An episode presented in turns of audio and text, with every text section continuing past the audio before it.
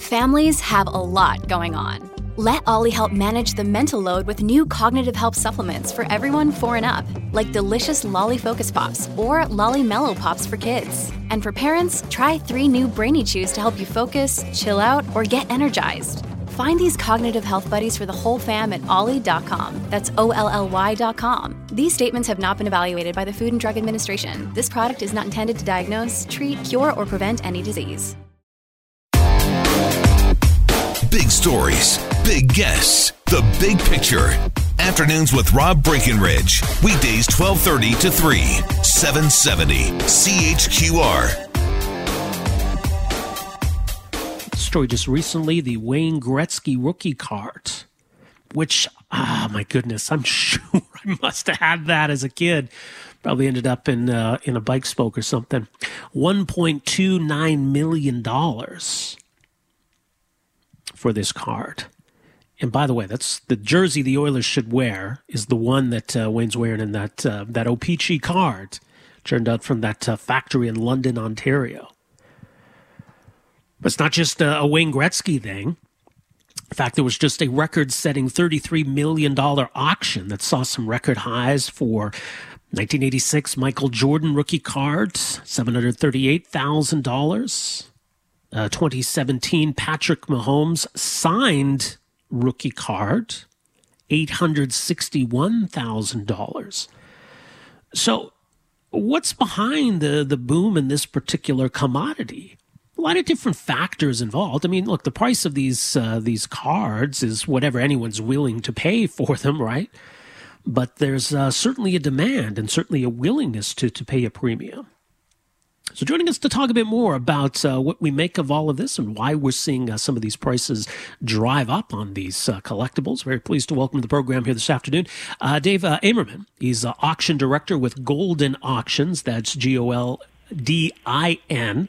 And this is their forte. Dave, great to have you with us here. Welcome to the program. Oh, thanks so much for having me. I really appreciate it. Yeah, I mean, there, there's there's a lot that goes into this, right? There's the nostalgia, there's the the fascination, there's just you know the the investment, the commodity side of it. So, what what's at play here, Dave? Why are we seeing these these prices, these numbers going up so much?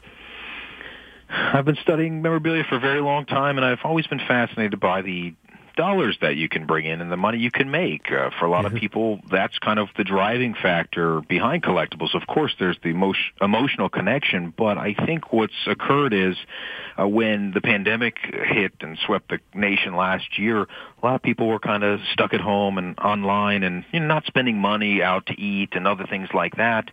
And the markets were so unstable. And with all these other alternative investments becoming popular with cryptocurrencies and all sorts mm-hmm. of different things like that, uh, I think collectibles kind of took the forefront because it's very easy to see these price increases and it captures people's attention. They see an item that sold for five thousand dollars eighteen months ago, like the Patrick Mahomes rookie, and they see it going for eight hundred thousand plus, they have to say, I need to get involved into that. These returns are incredible. So we're not just looking at this any longer from a child's collecting hobby, although it's important to bring the children in and get them involved. Still, uh, this has become an adult's uh, money making uh, passion and, and uh, ability to take a hedge fund and invest alternatively in something you can actually touch and feel and hold and even more so connect with. You know the player on the item, on the cards.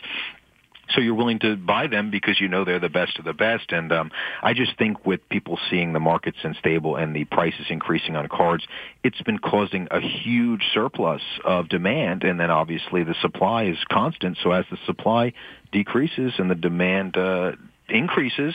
The values have gone through the roof. Like this Michael Jordan card you mentioned, we sold for seven hundred thirty-eight thousand.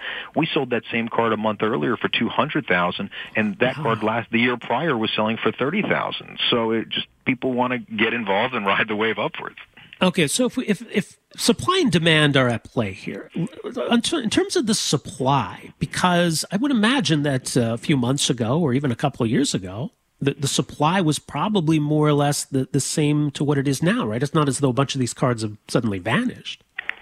absolutely. This is not a case of, especially with the Michael Jordan rookie, this isn't a case of the Mickey Mantle rookie that got dumped into the ocean because they were the later series of 1952 cards and the 53s were coming out and all these stores had a surplus and the factories needed to dump them in the ocean. This is more of these cards, like the Wayne Gretzky rookie, for example, we sold the Wayne Gretzky rookie uh, for a record at the time five years ago, four hundred thousand. That's the same card that went for one point two here five years later. And when we did that, the amount of phone calls we got, I have one, I have one, was incredible. Everybody seemed to have them, but the condition of those cards is what separates the $500 card from the $500,000 card. So while there might be thousands of these cards, Michael Jordan rookie, for example, in an 8 condition, there's 7,700 of them. However, in a 10 condition, there's only 300. So there's still very limited supply when you look at it. But the difference is if there's a hundred thousand buyers in the hobby five years ago, and now there's a hundred million, or I mean, there's a standard, a substantial increase in the mm-hmm. in the buyer. Then obviously those 300 items have that much more value because they're being sought after by so many more people, and that's kind of what's what's really driving that uh, increase. But there also is another thing taken into effect. You have a manufactured scarcity. Now, when a 2017 pack of football cards comes out, and you can pull the Patrick Mahomes in every box, but now let's make one number to 100. Let's put an autograph on one, make it numbered to 50. Let's make a special one with a diamond number to 1. Now you have to search and find the one of one, which is manufactured. And some of mm-hmm. these companies, they make 10 one of ones per per brand per product. So it's a manufactured scarcity. But what we saw with Mike Trout rookie card uh, earlier last year, there we sold it for 3.8 million. It surpassed a Honus Wagner card, which was the all-time highest. It's the iconic collectible. Wayne Gretzky even owned one uh, at one point. When we start seeing the manufactured one of ones in a product that's only 10 years old, selling for $4 million, it's they keep producing these products, and now we're seeing items coming out of the packs at a million dollars. It's really incredible. I wonder too with Michael Jordan. I mean, you know, we, we were all, I think, watching uh, the Last Dance and, and quite an incredible look back at uh, you know the Jordan years and the the dynasty in Chicago. I think even with LeBron James and what he's accomplished, it's reopened that whole debate about you know Jordan versus LeBron and, and who's the greatest. Do, do those kind of factors play into this? Do you think?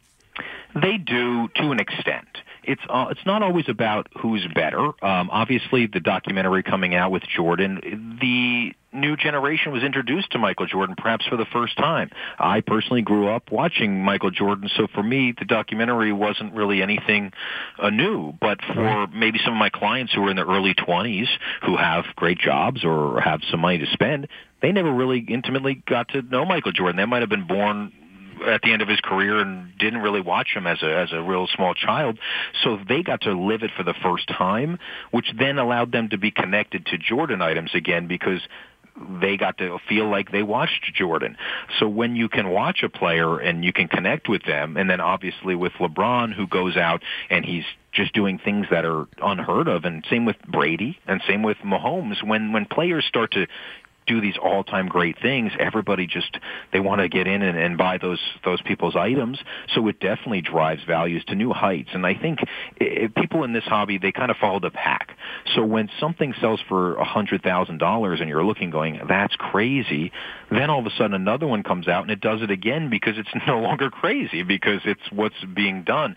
So because the supply of the items may be more than one. Uh, a one-of-a-kind item, a Wayne Gretzky rookie jersey that's been stashed away in a locker for 30 years and it comes to sale, there's no way to price it, so you can't really say, okay, it's worth X, Y, or Z. But every time a trading card sells and then it sells for more and more and more, now all of a sudden you can say I feel comfortable spending a hundred thousand because it's going to sell for two because I have four sales that show that it's sold for two. So a lot of that is is the um, the amount of people spending this kind of money, um, and the new money that's come into the market. There are uh, there are fund managers and and investors that maybe aren't even collectors at all. They just look and say, okay, this item is worth X. I think it's worth Y, and it's not even their money they're spending, so they're able to spend even more than the average fan, uh, you know, of 20 years ago. I would imagine too, as these numbers go up, it's kind of like chum in the water. The the sharks, the counterfeiters get a get a hint of the get a whiff of, of all of this money, and I mean that that's an issue when it comes to collectibles. It's not new, but do you find that there's any kind of a correlation between these prices and, and what people are trying to get away with? There's always been that factor in collecting, unfortunately. It's something that is just a natural temptation, and in this hobby, it's an, a signed piece of memorabilia. Oh wow, I can sign someone's name on that. And I can make money. You know, so the temptation is very, very apparent. Luckily, with collectibles now, it's not it's not policed within the general sense of the term, but it's policed within the hobby. So mm-hmm. at least you have an authenticator. And that's kind of why the values go up. You have a professional sports authenticator who grades a trading card and says this is authentic. This is right. a 10. It's in gem mint condition. You have an autograph authenticator who says this autograph is apparently authentic and we're going to put our name behind it and we're forensic experts. So you have these experts who are helping solidify the uh, legitimacy of collectibles, and with that, it's the probability of it being genuine will increase the value. If I have a jersey and I feel like LeBron may have worn it, I might spend a certain amount. But if I have a jersey with new technology that I have a high resolution photograph and I can pinpoint the holes on that jersey to the holes on an image online and say LeBron wore this in the second half of the game on January 3rd and he scored 12 points in that jersey, now all of a sudden the probability of use becomes definitive, and I'd be willing to spend five times more just knowing that my collectible is authentic. So while the gates are still opened, I feel in the 80s and 90s when the policing wasn't prevalent and there wasn't authenticators, a lot of collectibles that I see now that come in, maybe a doctor in the 80s and 90s was spending his whole life savings on this, and I, I get the collection mm-hmm. from his children after he passed, and 90% of it's no good. At least now when you buy from an auction house like a Goldin Auctions, who we have professionals and in here vetting the products that come through, as opposed to just buying randomly online, and you buy them with the authentications, at least you know that several people have looked at these items and that these will eliminate a lot of the counterfeiters because even though guys can crack those cases open, they can glue them back together, put a fake card in there. We've seen it all. So we at least know what we're looking for. And that's another reason why you'd go to maybe an auction house that has people working there inspecting the products as opposed to someone who might be counterfeiting something overseas and they're getting good. They can manufacture these cards. They can manufacture these cases. So it is hard to check, but sometimes if we get a million dollar item in, we might send it back to the authenticator who already authenticated just to reevaluate it because nobody wants to be on the hook on the other end of that sale, and nor do we. And it's reputation, yeah. and it's also money that we might not be able to go after the guy uh, after he's disappeared. And it's funny too, as you think about where this is all going, because if we were talking about a stock, like, you know, people going crazy over that GameStop stock, I mean, people are hmm. buying a stock to eventually sell a stock. When it comes to a collectible, sure, some people might say, oh, if I buy it now, I can sell it for more later. But there's also those people who are buying it because, you know, I love Wayne Gretzky or I love Michael Jordan. I, I want this. I want this item. You know, I want to hang it in my basement or display it on, on a shelf. So it does change the dynamics somewhat, doesn't it, in terms of predicting where all of this is going to go.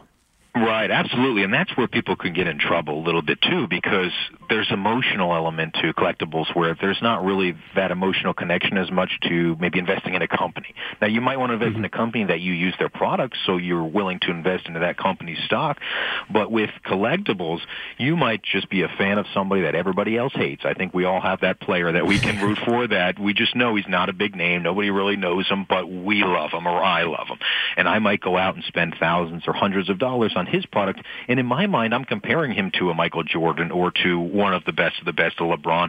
And he's really not there. You know, so I'm overspending. And then when you do that and you have that emotional connection, then you realize, wow, I'm just, you know, I, I love it. I'm never going to sell it. Let's hang it on the wall. And at least now let's make sure I buy something that I really care about because when my children eventually inherited, they might say, what the heck was dad doing? you know, so there's, exactly. there's definitely that component to it. But on the reverse side of that, absolutely, uh, someone could have a priceless item they willing, not willing to let go for uh, sentimental reasons and it's only appreciating in value as a result as well because you're not letting it out of your hands into anyone else. It's not on the open market, so it's it's an interesting element.